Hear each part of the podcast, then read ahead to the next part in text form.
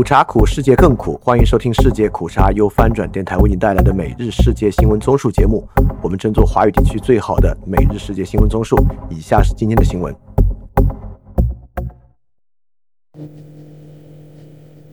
以下是今天七月十七日的新闻。首先是中国新闻：香港理工大学冲突。一百四十一人被判罪成。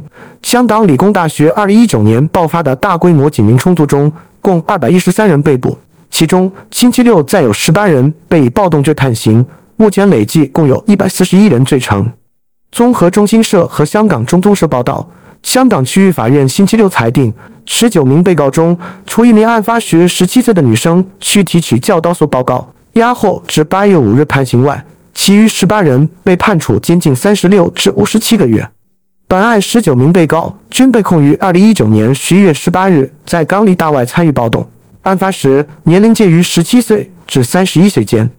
除一人在案件开审前认罪外，其余十八人上个月十七日被判暴动罪成。下一条新闻：东方航空接收第二架 C 九幺九大型客机。中国东方航空公司星期天正式接收第二架中国国产 C919 大型客机，将与首架 C919 搭档，直飞上海往返成都的航线。中国媒体报道称，这标志着东航商业运营 C919 大型客机正在提速。据中国央视新闻报道，中国民航华东地区管理局星期五向东航颁发第二架 C919 飞机的国际登记证、适航证。无线电台许可证标志着该飞机已具备商业运营资质，符合民航规章的适航要求。东航星期天正式接收第二架 C 九幺九后，上午十时，该飞机从上海浦东国际机场调机飞往上海虹桥国际机场，正式加入东航机队。根据东航的规划，第二架 C 九幺九将与首架机搭档，首先投入东航上海虹桥成都天府空中快线，后续将逐步拓展更多航线。下一条新闻：美国气候特使克里访华，展开气候对话。美国气候问题特使克里星期天抵达北京，开启访问。中美重新展开应对全球变暖等气候问题的正式对话之际，观察人士希望中美双边会谈将能提升年底的联合国气候变化大会取得更多进展的期望。据中国央视新闻报道，克里十六日下午乘机抵达北京，星期一起。中美双方将就合作应对气候变化深入交换意见。另据路透社报道，克里将与中国气候变化事务特使谢振华举行会谈，并预计将重点讨论包括减少甲烷排放、限制煤炭使用、遏制森林砍伐和帮助贫困国家应对气候变化等问题。下一条新闻：重庆地铁争执，儿子被偷拍，疑云引发冲突。重庆地铁内，一名中年女性认为同车厢的另一名女乘客偷拍她的儿子，便用水杯打伤女乘客头部，导致女子头部流血。重庆警方回应称，已立案，正进一步调查处理中。综合吉木新闻和澎湃新闻报道，星期六下午六时许，甘某，女，二十一岁，北碚区人，在轨道交通六号线西南大学开往北碚区间列车上拍摄车厢号时，同车厢乘客熊某，女。四十九岁认为甘某在拍摄其同行八十三岁儿子。目击者称，熊某质问甘某为什么拍他的儿子后，被甘某反问：“你儿子很帅吗？我拍你儿子干什么？”随后双方发生了拉扯，熊某持随身携带水杯敲打甘某，导致他头部流血。下一条新闻：梵蒂冈批准上海主教任命，称中国无视合作。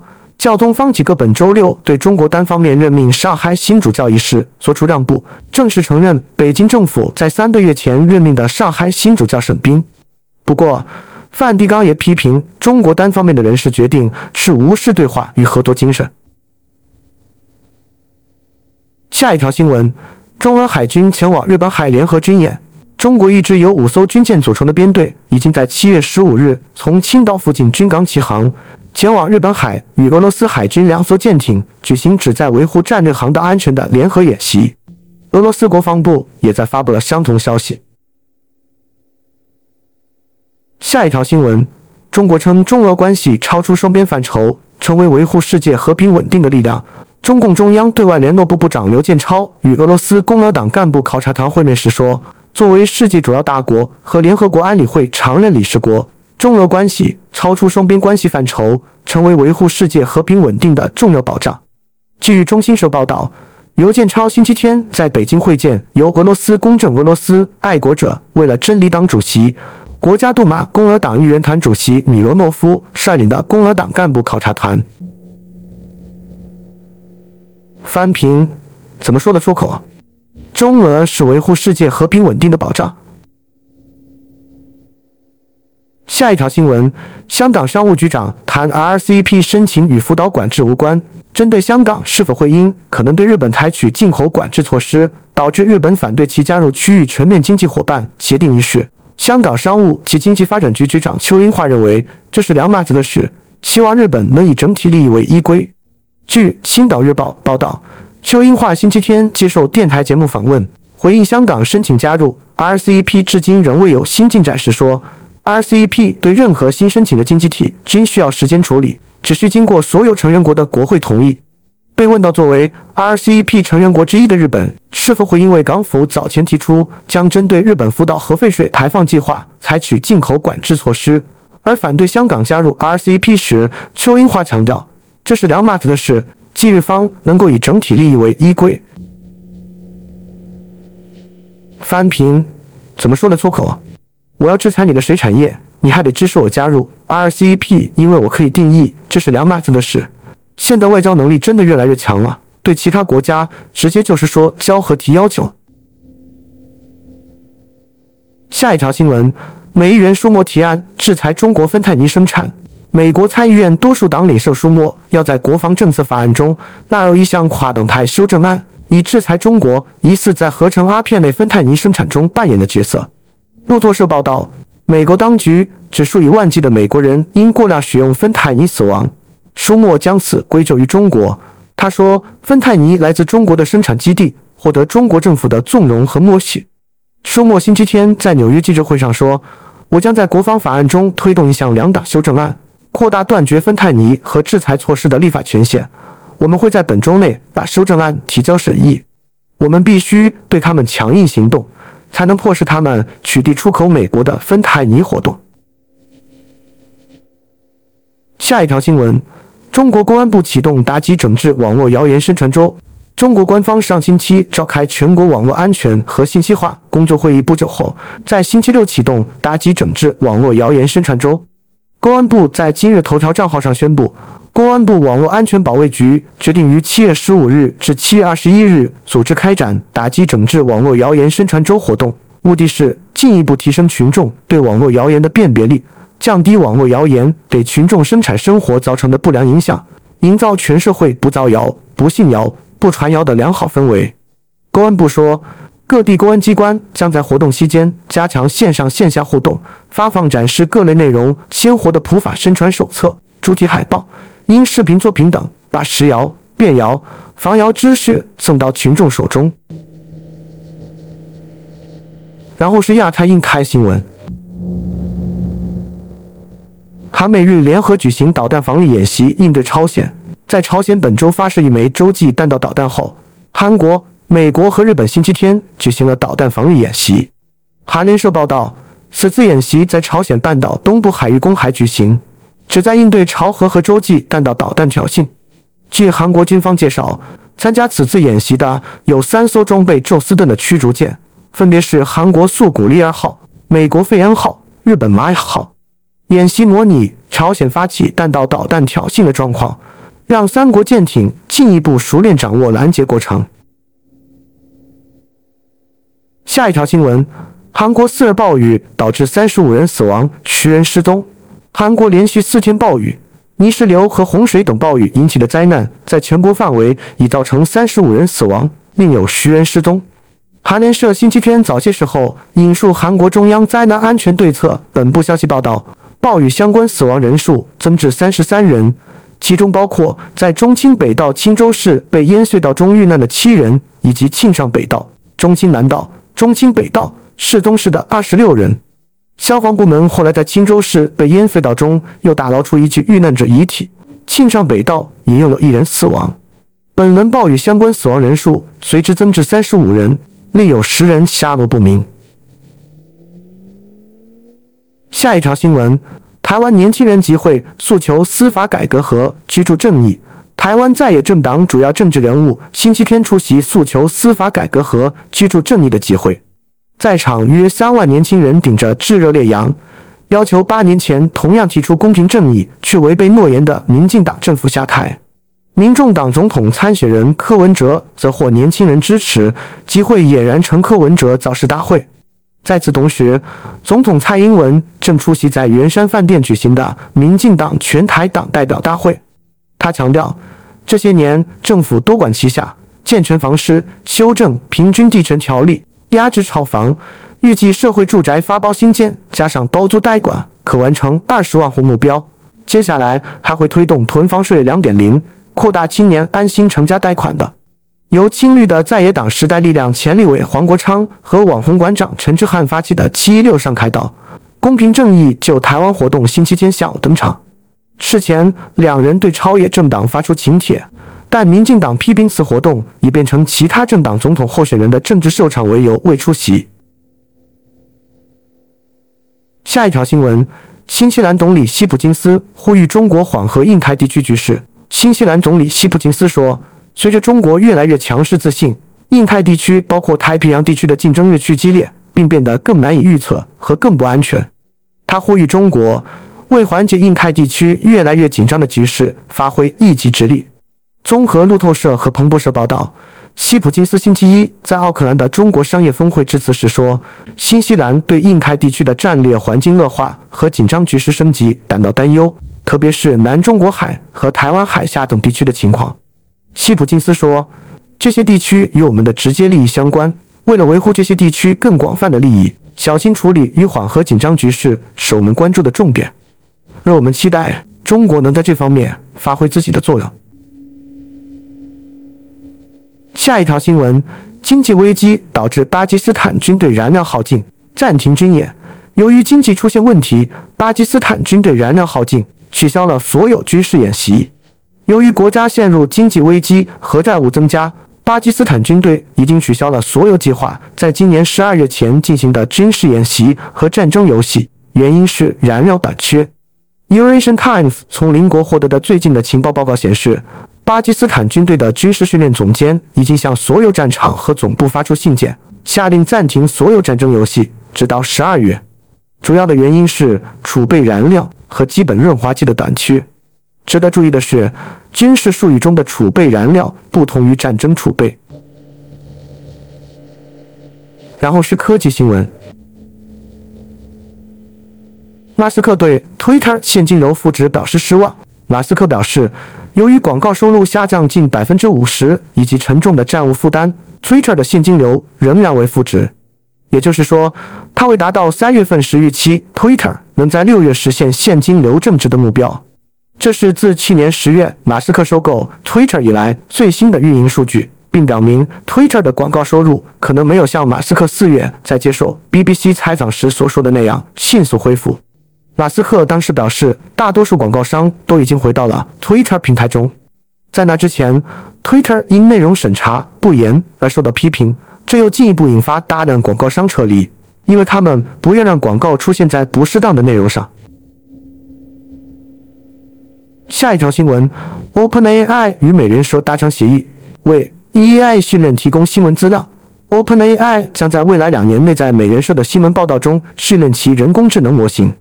两家公司达成的协议将使 OpenAI 能够访问美联社档案中早在1985年的部分内容。作为协议的一部分，美联社将获得 OpenAI 的技术和产品专业知识，但具体细节尚不清楚。我们关注财经方面，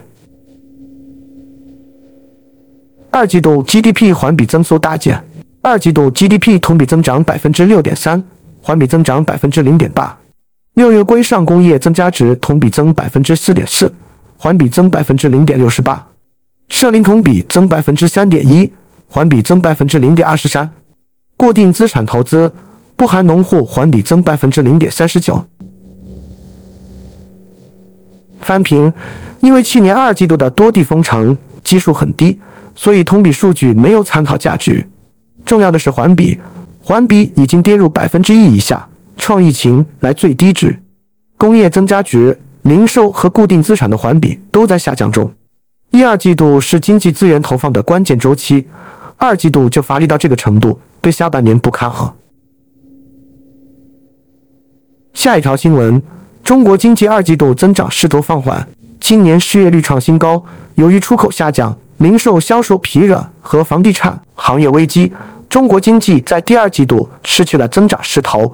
国内生产总值季度环比增长百分之零点八。据路透，中国第二季度经济增长率高于路透社分析师调查预测的百分之零点五，但低于一季度百分之两点二的环比增长率。由于去年低基数效应，当时包括上海在内的大城市被封锁，第二季度经济年同比增长百分之六点三。路透社的调查预测增长率为百分之七点三。第二季度十六至二十四岁青年失业率达到百分之二十一点三，创下新高。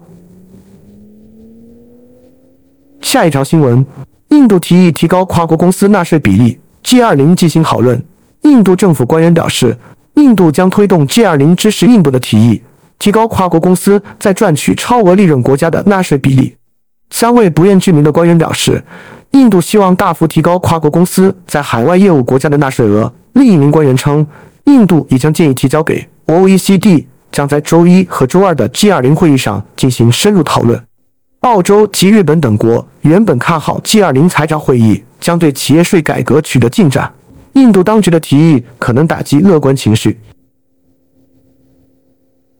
下一条新闻：韩国在中国大陆进口来源排名花至第五。韩联社星期天对中国海关总署资料进行分析后发现，今年上半年韩国对华出口同比缩水百分之二十四点九，为七百七十亿美元。韩国在中国进口来源地占比同比减少一点五个百分点，为百分之六点一。韩国在中国大陆进口来源地排行榜中排在台湾百分之七点三，美国百分之七，澳大利亚百分之六点四和日本百分之六点二之后。下一条新闻：美财长耶伦呼吁与中国在债务重组问题上合作。美国财政部长耶伦星期天在印度告诉记者，他热切期望能与中国在较贫穷国家债务重组等有共同利益的领域展开合作。据路透社报道。耶伦在出席印度二十国集团财长和央行行长会议之前，于新闻发布会上说，他本月较早前展开的访华之行有助于让美中两国关系更为稳固，而在共同关切的领域展开合作是美中在国际层面所要履行的义务。耶伦说，目前有很多工作要处理，但我相信这一次访问是一个重要的开始。我热切期望能在我们与北京奠定的基础上再接再厉，准备下一步行动。耶伦也说，他与中国官员讨论了非洲国家赞比亚的债务重组问题。下一条新闻：中国外汇占款连续两月下降，人民币汇率跌幅加大。中国央行星期五公布的数据显示，六月底外汇占款余额为二十一点七七三十四万亿元，环比减少八十八点五十一亿元。道琼斯通讯社报道，这是中国外汇占款连续第二个月环比下降。此前五月底，外汇占款余额为二十一点七八二十二万亿元，环比转而减少七十二点八十四亿元。四五月份外汇占款连续下降，和人民币汇率这两月大幅下跌有关。根据数据提供商万德，四五月份在岸人民币对美元分别急挫百分之两点五十七和百分之两点十九。翻平。外汇占款指为了收购外汇资产而投放的本国货币，这个数据的下降说明中间银行增持了外汇资产，而没有将外汇资产在央行换汇。下一条新闻：上海写字楼市场供需矛盾加剧，空置率持续上升。多家市场机构发布报告显示，上海写字楼市场的需求在二季度略有复苏，但新增供应同期入市，导致该市写字楼空置率持续上升。据台新网报道，世邦魏理仕的数据显示，二季度上海写字楼市场净吸纳量环比出现较大增长，为十八点零五万平方米。但上半年累计来看，净吸纳量仍在较低水平，为二十一点九万平方米，同比下降百分之三十一点六。同期，上海写字楼市场的新增供应居高不下，据市邦卫理事统计，上半年该市共有七个新项目入市，如静安区嘉禾中心、普陀区高尚领域 T 三等，累计供应量达五十二点九万平方米，同比增长百分之二百六十四点九。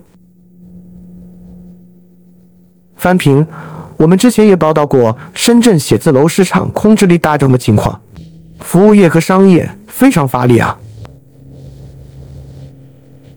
然后是俄乌战争，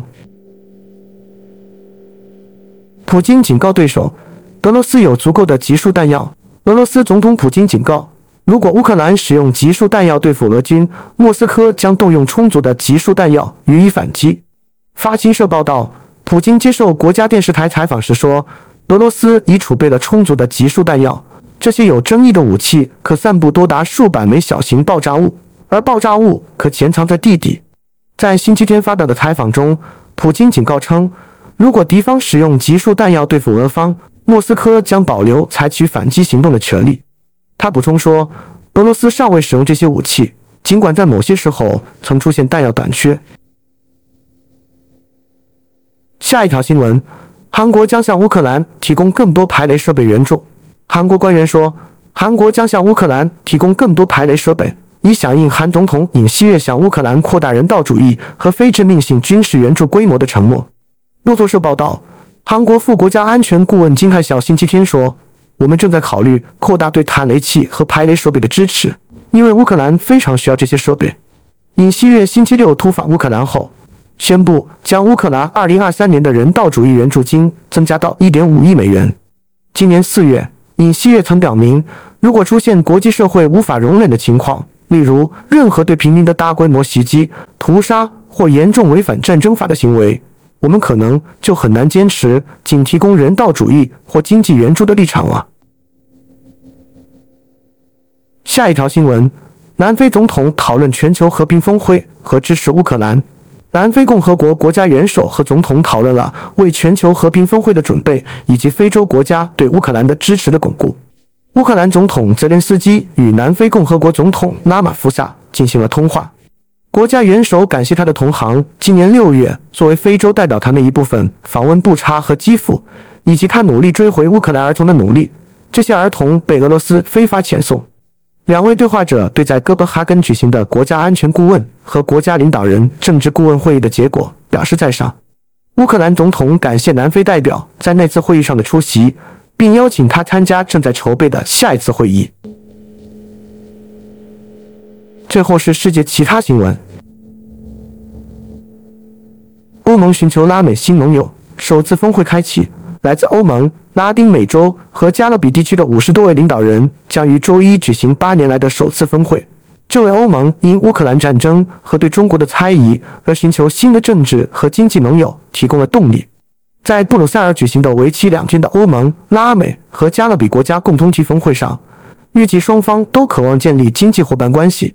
但有关俄罗斯入侵乌克兰和欧洲在奴隶贸易中所扮演角色的微妙讨论，可能会使会谈的情况复杂化。无论结果如何，官员们表示，这次会议本身就标志着迈向更紧密关系的一步。阿根廷负责拉丁美洲和加勒比事务的副部长潘迪亚尼在布鲁塞尔对一些记者表示。会议本身是这次会议最重要的议题。八年后，我们能够重新建立联系。翻平，如果现在有一个全球阵营的话，西方阵营可以发力争取的国家有美国、欧盟、英国、韩日、澳大利亚，甚至现在的印度，都是经济、科技、人力等筹码丰富的地区。我们呢？指望俄罗斯、朝鲜和伊朗吗？可以说。如果对抗格局进行下去，我们已经输了。下一条新闻：伊朗道德警察重启巡逻，执法标准恢复。伊朗国家媒体报道，伊朗已重新启动传统的执法方式，纪委派道德警察巡逻，并抓捕穿着违规的女性。法新社报道，伊朗警方发言人赛义德说，警方将开车或徒步巡逻，警告那些不服从命令和无视违反着装规范候补的人。并采取法律措施，将违规者移交司法部处理。有网络画面显示，一名全身裹着黑布的女巡警正在斥责和逮捕另一名未遮盖头部的妇女，但照片的真实性尚未被核实。据悉，自1979年伊斯兰革命后，伊朗便开始实施女性着装法规，违规者将被罚款或面临最长两个月的监禁。伊朗的道德警察则于2006年正式投入运作，他们被称为指导巡逻队，任务是宣扬端庄和戴头巾的文化。翻平，回到解放前了。在去年伊朗抗议运动最高峰的时候，政府为了缓解情况，一度声称解散道德警察，后来发现这是停止道德警察的巡逻，结果现在又回到去年抗议之前的情况了。哎，下一条新闻：美国公众对民主运作评价低。一份美联社与美国芝加哥大学公共事务研究中心的合作调查发现。只有约十分之一的美国成年人对美国的民主运作方式或其代表多数美国人利益的程度给予高度评价。民意调查显示，百分之五十三的受访者认为美国国会在维护民主价值观方面做得不好，而只有百分之十六的人认为国会做得不错。大多数人表示，美国的法律和政策在经济和政府支出、枪支政策、移民和堕胎权等问题的处理方式上未能妥善代表大多数美国人的意愿。总体而言，大约一半的人，百分之四十九，觉得美国的民主运作不佳；认为民主运作的非常好或极好的人只占百分之十。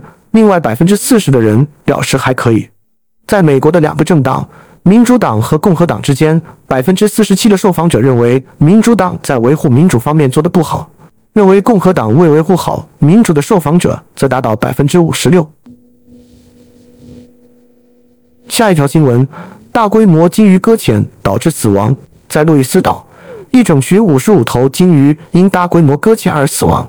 在西部群岛的一个海滩上，一整群五十五头领航鲸在大规模搁浅事件中死亡。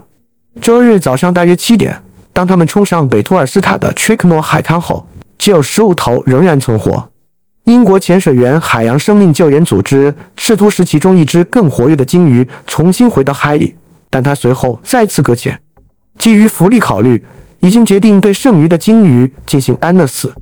西部群岛议会 conquer lina nine zero 已经要求人们避开这个区域，因为清理工作已经开始。